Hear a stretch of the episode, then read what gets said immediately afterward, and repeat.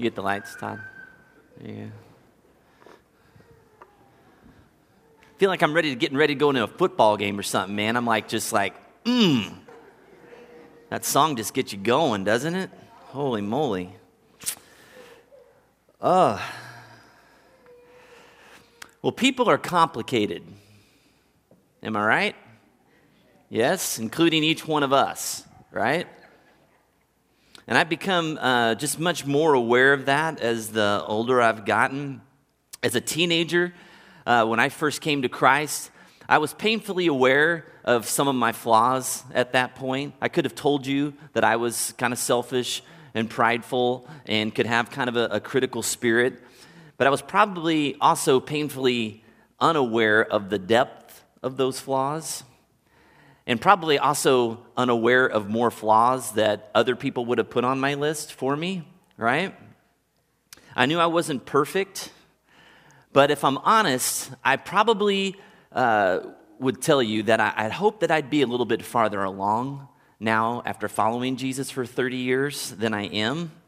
Uh, this journey of transforming my character into the character of Christ has had its fits and starts. Uh, I've grown some for sure, but I'm not near as much like Christ as I hoped I'd be by now. And maybe some of you all can, can relate to those feelings. yeah, you're thinking, yeah, Bob's not as far along as I thought he'd be, right? That's not what I'm talking about. But on my sabbatical, um, here in a couple weeks, I'm going to Chicago with my, my cousin, as we like to do every three to four years when U2 goes on tour, going to their concert at Soldier Field. And um, they're celebrating uh, a, an album they released 30 years ago which is, you know, longer than some of you guys have been alive, but I was a senior in high school when the Joshua Tree came out. It touched my life deeply. So, um, but their last album that they just had um, had a song that um, really resonated with me, and I want to just share a couple lines from it. It's called uh, Song for Someone. And the verse I connected with goes like this um, He says, I'm a long way from your hill at Calvary, and I'm a long way from where I was where I need to be. I'm a long way from the person that I was, but I've also got a ways to go. And um, I think that's true of all of us, whether we're willing to admit it or not. Um, we are all just uh, aware, just having this awareness of this reality. Um, I think it's important, I guess what I'm trying to say is it's important for us to have an awareness of that reality. If we're going to live in community with others as followers of Christ, that we've come a long way, but we've got a long way to go, that should impact that we do, the way in which we do life with people. Uh, the way in which we do it with our brothers and sisters in Christ, and the way that we do it with the broken and fallen world around us. And so that's kind of what I want to dive into today. And I've had some recent experiences that have kind of brought some of these thoughts for today's message kind of to the surface. Some of you know that I was a, a history major in college and I, I taught history to a bunch of ungrateful middle schoolers for seven years. Um, took, took a few years off my life, but um, I also love to read. And so I, have studied a lot of historical figures. Um, and I love to just look at the choices that people make and see the, the ways in which those choices have impacted their life and those around them, and just the complexity of the people that I've studied. So, as I mentioned last Sunday, um, a couple weeks ago, uh, Sam and Stephanie and I traveled to Nashville uh, to go to uh, a conference on orphan care. And we got there on a Wednesday about midday, and the conference didn't start till Thursday, so we had this afternoon. And so I coaxed him into going to the home of Andrew Jackson, because I'd never been. So, how many of you have been to the Hermitage in Nashville? Anyone? Yes, Brent, thank you. Okay, you know, you see him on a $20 bill. That's Andrew Jackson. He was our seventh president uh, of the United States. And so we went to his home, which is up here too, the Hermitage. It's just huge, it's unbelievable. So it was a fascinating experience. We toured the grounds, went inside the house, and um, as I like to do after something like that, we got back in the car and we're driving away, and I just said, Hey, if you guys had to just sum up that experience into like one sentence or one thought, what are you going to take away from that? And for me, it was you know, when you look at his life, and I'm going to share with you in a minute, it's just what, what I walked away with is just the good and the bad that's wrapped up in each one of us. You know, just the complexity and the unbelievable potential for good and bad that each of us has. So, Andrew Jackson was a complicated guy. On, on one hand, he was a hero of the War of 1812. If you don't know much about that, kind of the last battle of that war was the Battle of New Orleans, and he was like the general leading the charge. And so he kind of helped end that war. And so he became really, um, you know, his notoriety across the United States really grew at the end of that time to the point where later on he was elected president in 1828. And he was known as the people's president. And uh, for one, he was the first president that wasn't a part of kind of the East Coast highly educated aristocracy. He was kind of a common man, and people really saw him that way. And he had grown up pretty poor. His dad died before he was born. His mom passed away when he was 14. His two older brothers both died in the Revolutionary War. So he was literally an orphan by the time he was 14 years old and was brought up by some relatives. Um, and so he had um, this everything that he had done in life, he just kind of made his own way. He, he hadn't been handed much in life. And so people were drawn to that. Um, he and his wife also adopted in some family members, uh, kids. Uh, they had passed, the, the, parents had passed away, and they took them in. They also raised a couple of Native American boys, which is going to seem really weird in just a moment. Um, but that's kind of some of the parts of the good side of this man. But then, as you're walking around his plantation um, and studied his life more, you were, you know, very much in tune with the dark side of this guy. As his business ventures grew and he, he settled into the Nashville area, he bought this, what became a plantation, and became significantly wealthy. Um, became a, a, cotton grower, and so he, he ended up buying about 150 slaves. So there's that piece that's in the mix here. He was also known as the president who treated Native Americans extremely harshly. He signed in 1830 the Indian Removal Act, which was what relocated several tribes from the southeast United States to the Oklahoma Territory, what we now know as the Trail of Tears because of so many um, Indians that lost, uh, Native Americans that lost their lives on that journey. So, a little crash course in American history for you guys this morning. So there's a dark side to this guy for sure. He was a complex person to kind of try to wrap your arms around, and he was kind of a study in duplicity. So that was one piece of that journey that I was just kind of thinking about this stuff while we were in Nashville. At the same time, I was also finishing up a book on another president. And at this point, you're probably thinking, this guy needs to get a life. but I was studying this book on James Garfield, probably one of your top three or four favorite presidents, right? Probably somebody you haven't really heard of much because he was shot like three months after he was elected and died about three months later from complications from those wounds. So he was only in office about six months. And I didn't know much about him, but I was reading this book and he was a really just compelling guy. Um, again, he, um, like Jackson's father, died when he was young, so his mom and older brother kind of scrabbled together some money to educate James so he could go to school, and he really rose through the ranks. Um, through his education. He was just a brilliant guy, and he also was kind of a uh, kind of got lucky and won a battle in the Civil War as a leader. And um, so he ends up, and you're just reading his story, and you're like, man, this guy has tremendous integrity. You know, he's um, he's a family man. He loves his wife and kids, and he's a, a devoted follower of Christ. He's a public servant. And then you get to this point in the book, I'm reading along, and um, he gets elected as senator from Ohio, and he's living in Washington, D.C., so kind of away from his family and he has an affair. And I just remember just in that book, I'm just like, what? like it was just everything was rolling so well here, you know, and then all of a sudden there's just this episode in his life that just is so out of character for him. And it was something that, as he wrote in his journals, um, that he just deeply regretted for the rest of his life. And I'm sure many of us have had those experiences in life where we've found ourselves doing something or at the very least thinking something that we never thought that we would do or think.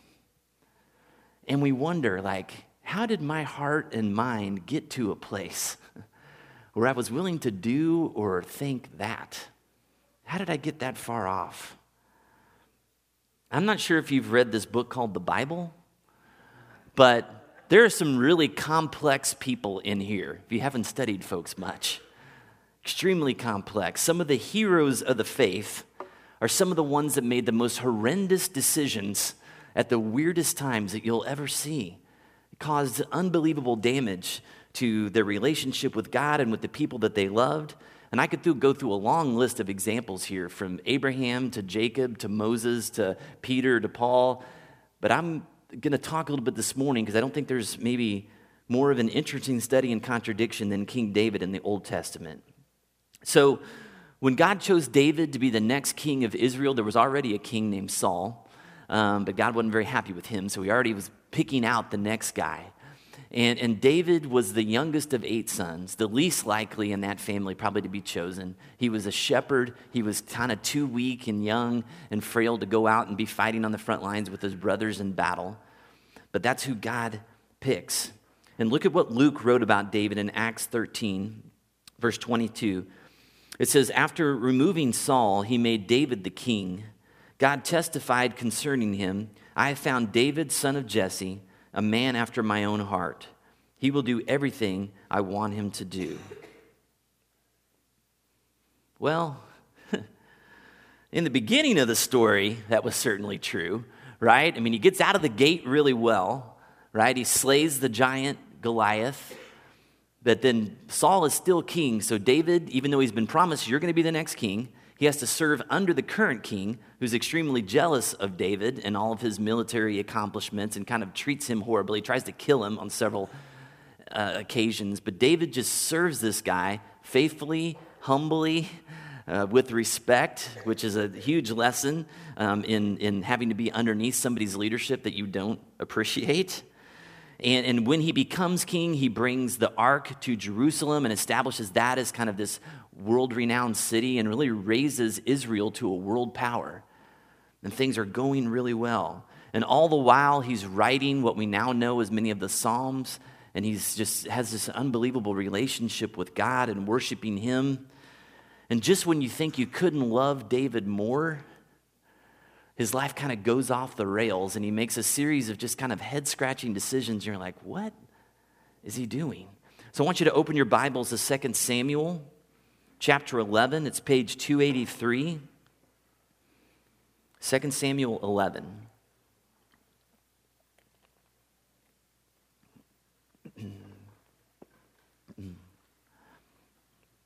We're going to take a look at verses 1 through 5, page 283. It says, In the spring, at the time where kings go off to war, David sent Joab out with the king's men and the whole Israelite army. They destroyed the Ammonites and besieged Rabbah, Rabbah, but David remained in Jerusalem.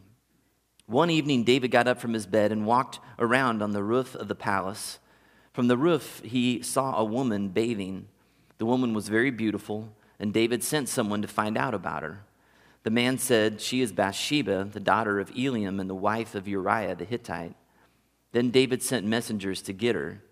She came to him, and he slept with her.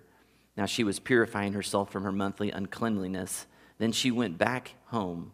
The woman conceived and sent word to David, saying, I am pregnant. Uh oh.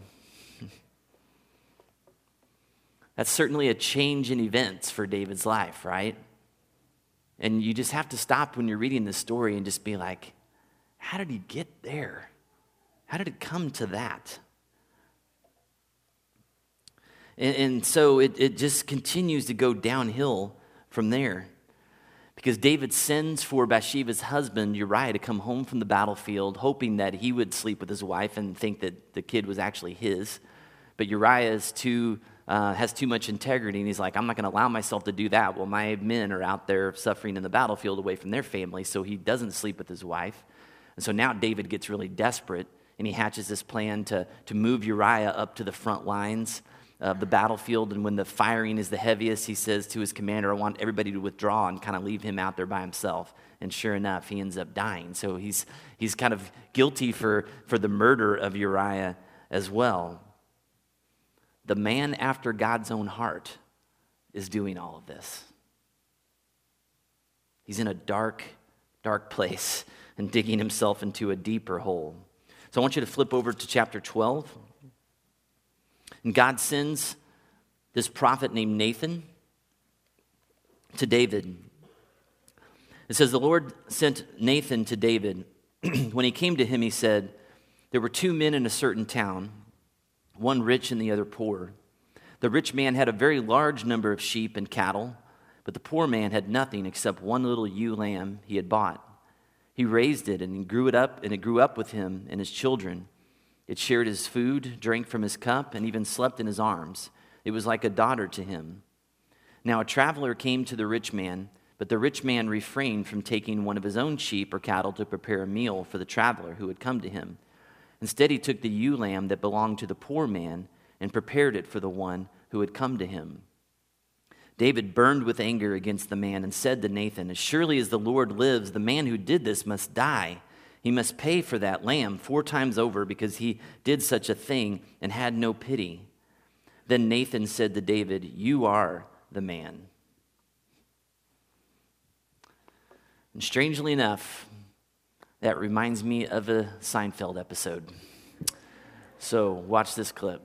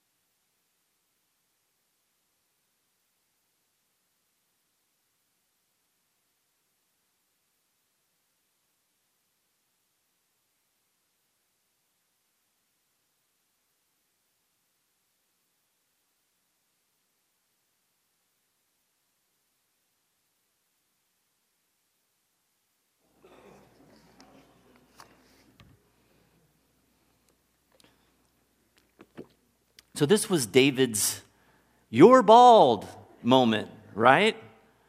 David was blind to his own sin and quick to condemn other people. And we can be painfully aware sometimes of the flaws of other people, right? So much so that we kind of actually enjoy pointing out how messed up they are.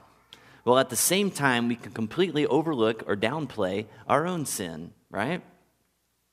Have you ever noticed that the people that tend to frustrate and irritate you the most are the people that are most like you?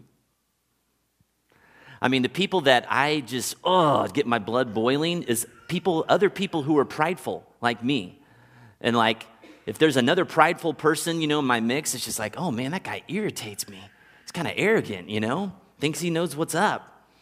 And, uh, but here's something else that I've also noticed about a lot of people that I struggle with is that almost all of them have some kind of redeeming quality. They, they've got some really good things in their life that I can't ignore, so I can't just lump them into this category of just completely horrible people, which really frustrates me, you know, because I'd like to do that.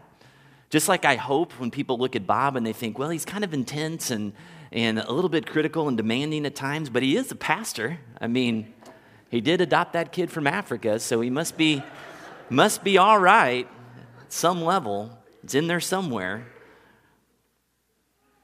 But Jesus knew that we were all hopelessly flawed. And he understood the tension that exists in every one of our hearts between the people that we want to be and the people that we often are because of sin, right? And he also knew that we'd be quick to judge other people while minimizing our own problems. And so he had some important things to say about that. I want you to turn your Bibles over to Matthew chapter 7, page 881.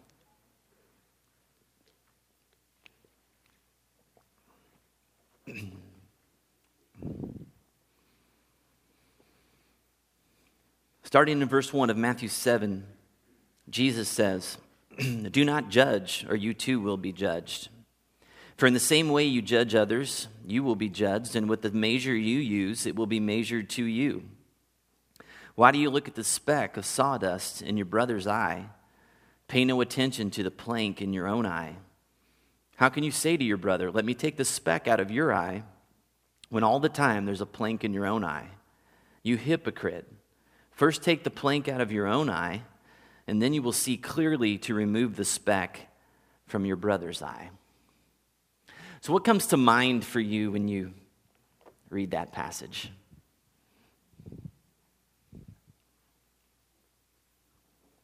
I mean, Jesus is being intentionally exaggerating here, right? He's trying to point out how ridiculous this is. What comes to mind for you? Anything jump out? Yeah, Randy? Well, for me, it's like this. Um, my weeds are in my own backyard. If I'm tending to your garden, who's tending to mine? Mm. Yeah, if I'm tending your garden, who's tending my garden? That's good. You can imagine if you can like actually picture the scene with somebody like with the big plank sticking out of their eyeball.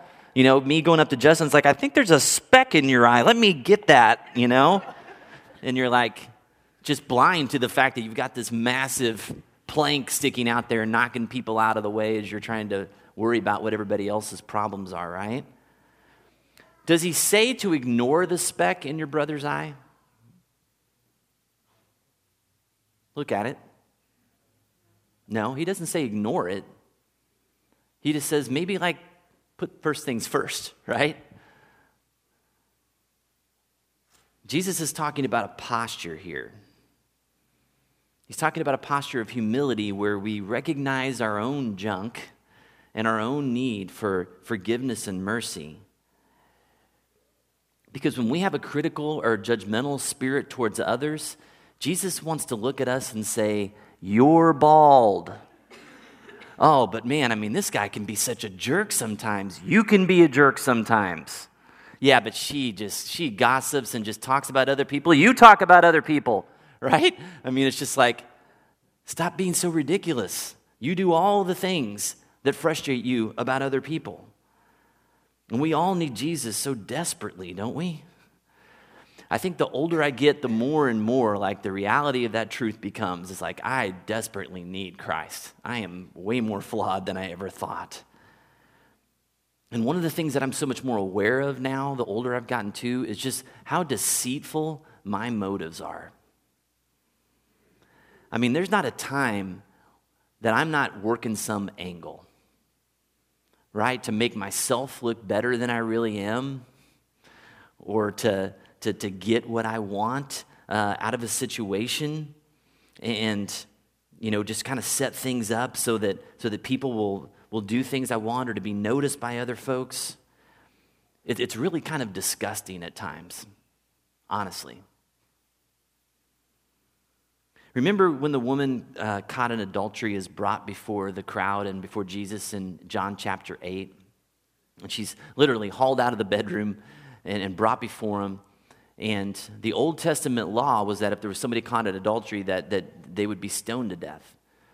And so, even as Jesus is kind of sitting there, kind of contemplating what to do, the crowd reaches down and picks up a rock. And they're smelling blood, they're ready. And one of those famous lines in the Bible that most people know, right? Jesus says, He who is without sin can cast the first stone. And then I love what it says after that. It says, At this, those who heard began to go away one at a time, the older ones first, until only Jesus was left. Why did the older ones leave first?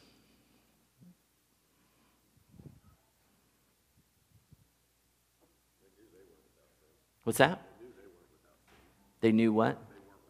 Yeah, they knew they weren't without sin. I don't know if that just, you know, comes from just being a little bit older, a little bit wiser, what it is. I think when we're young, we, we can think pretty highly of ourselves. Um, but man, there was something learned from age there. I love this quote by Theodore Roosevelt. He said, If you kick the person in the pants responsible for most of your trouble, you wouldn't sit for a month. Man, we love to think it's somebody else's fault for the mess we've gotten ourselves into.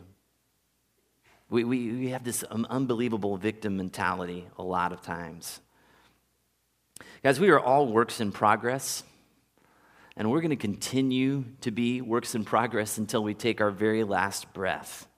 And it's why we need Jesus so much, and why he asks us to, to extend grace and patience and understanding towards other people.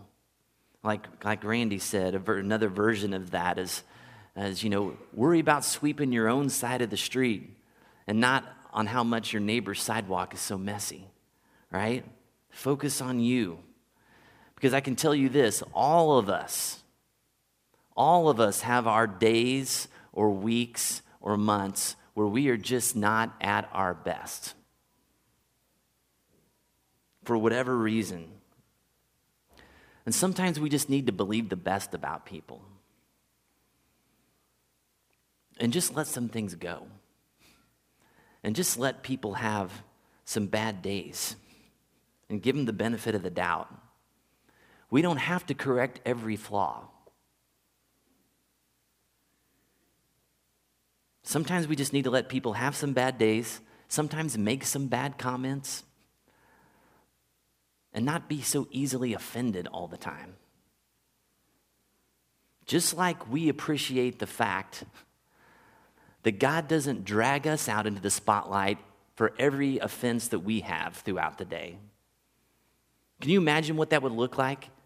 Every sinful thought or action that you had if God said, All right, time out.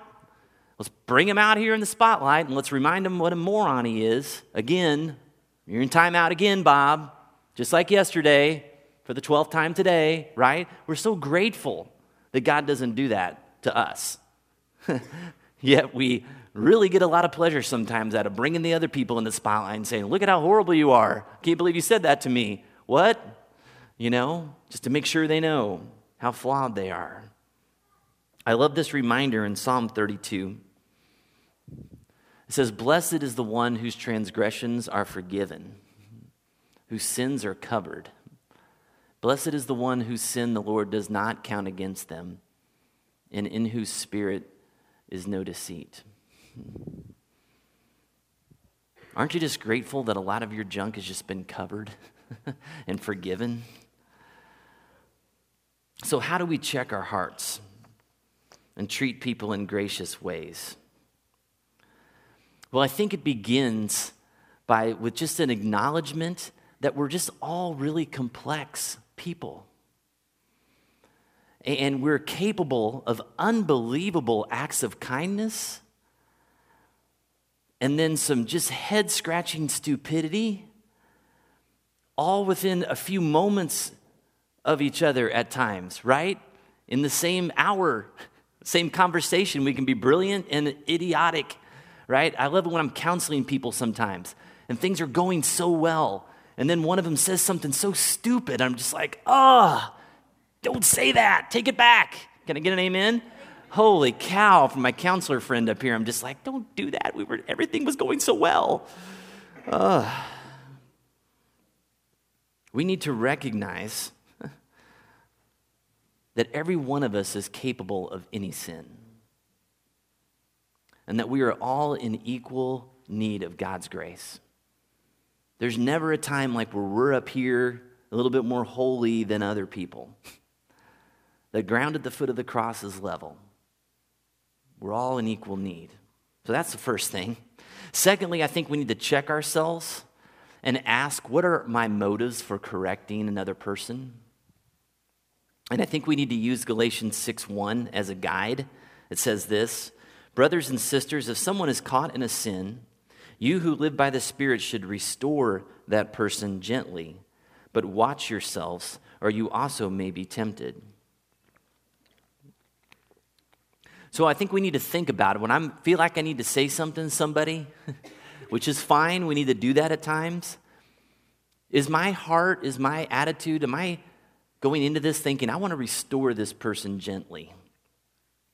Because restoration is a process, and it implies a, a relationship with you and the other person, a partnership, walking with them as they acknowledge, hopefully, and, and battle their sin. Because it's really easy to just point out the flaws in other people. It's a whole different thing to say, you know what? I want to walk with you and help you in this restorative process. I want to help you be the person that I know you want to be and that God wants you to be. It's a different level of commitment. And so maybe next time when you're thinking I ought to say something, you ought to ask yourself, Am I invested in this relationship enough to where I'm going to walk with this person towards that? If all you want to do is just give them the zinger and get out, then you probably shouldn't say it. Last thing, really quickly, just on your program or uh, offering card for all I care, whatever, a piece of paper on your phone, whatever you want to do. this reminds me of Michael Scott moment in the office, right? Where he's talking to that college class and he's like, you know, the world can't live without paper, you know, write that down. And everybody types it in their computer. Anyways. So, really quickly, I want you to do this. Write down three of your own character flaws that you're acutely aware of. Write down three of your own character flaws that you are acutely aware of, or type them in your phone.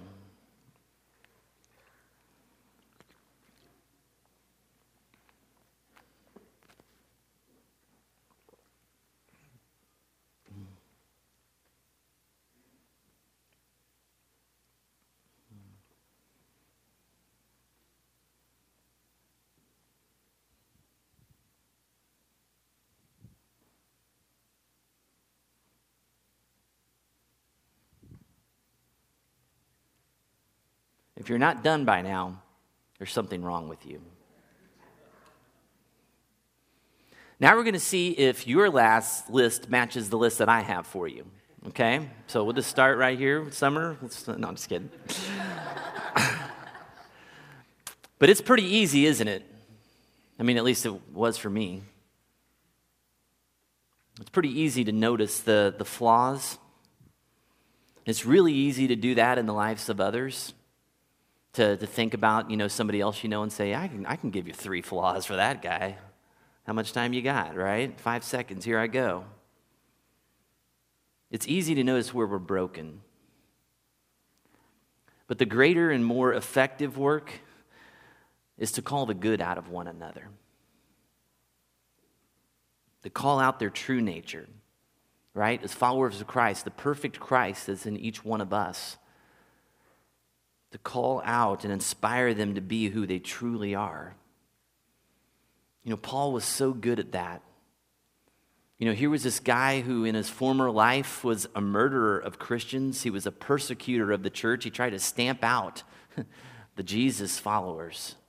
And then God got a hold of his heart and transformed him, and he became a Christian. And he went around and told people the gospel and built these churches up. And when he would write his letters, even though he knew who he used to be and what he was capable of, which was murder, he would start his letters, Paul, an apostle of Christ Jesus.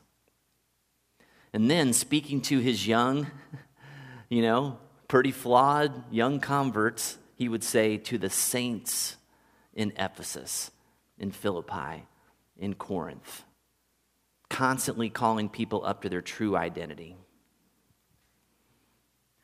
And so, my challenge for us before I head out for six weeks of hedonism and glee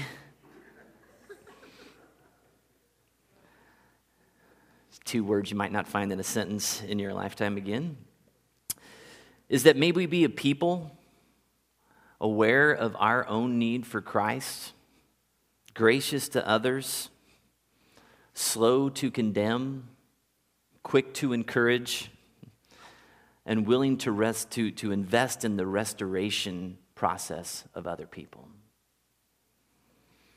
As we come to the communion table, one of the reasons why at Wellspring that we kind of start with a, a full loaf is that it reminds us that we are part of one body and all kind of in equal need of God's grace. And so that's what I want your reminder to be today. And I just want you to take a day at a time. I saw it's always interesting when you're the person up here and you get to see what everybody's doing while you're saying all these things. And you know some people are kind of squirming around. Some people are nudging the other person. Yeah you really need to hear this. Some people are making their own confession. Oh i'm really sorry. That's the way i am right? Did you send a pastor the video of me doing that this week so i see that i know that god is speaking to you guys it's challenging stuff and we know that we're guilty of it a lot and i just want to challenge you to just take one day at a time you know just today try to be more gracious Today, when your spouse or friend or sibling or whatever says something that just hits you the wrong way, just be like, you know what? Maybe they're just having a bad day. Like I have a lot of bad days. And I can, I'm just going to let that one go. Right? Like Jesus lets a lot of my stuff go. So, as we head into our time of communion this morning, um, I'm going to give you some time of silence. Our ushers will dismiss you. There's also a gluten free option on the far uh, side there if you need that as well um, and they'll dismiss you. And uh, you can come up a, a row at a time and, and take communion and head back to your seats, and we'll finish up our service. So just join me in prayer. Heavenly Father, we thank you, uh, man, just for how patient you are with each one of us. Lord, we see it in ourselves and definitely in other people, the, the battle between our flesh and our spirit, as Paul talks about, just this war that goes on in us between the people that we know we are and the people that we want to be and the people that we sometimes are in our flesh and our sin. And God, we want to be more like your son. Um, but Lord, we need you. And so our, our flaws remind us of our great need. And so we're grateful for our weaknesses because it, it just continually keeps us close to you, knowing that, that we need your covering, we need your forgiveness. And Lord, as much as we want that from you, sometimes we can be so chintzy at extending that to other people. And so I pray, God, that you would help us just to be more gracious, more forgiving, more patient people. God, that we would just kind of take some deep breaths sometimes and just be like, man, um, I don't know what's going on with them today, but Lord, they, they are obviously hurting or just frustrated in some way. And let me just let me just be a blessing them today, even though maybe they've hit me wrong with something and that we could just be examples of Christ to other people. Lord, I just pray that you would just continue to speak to us as we just create some space for just quietness right now.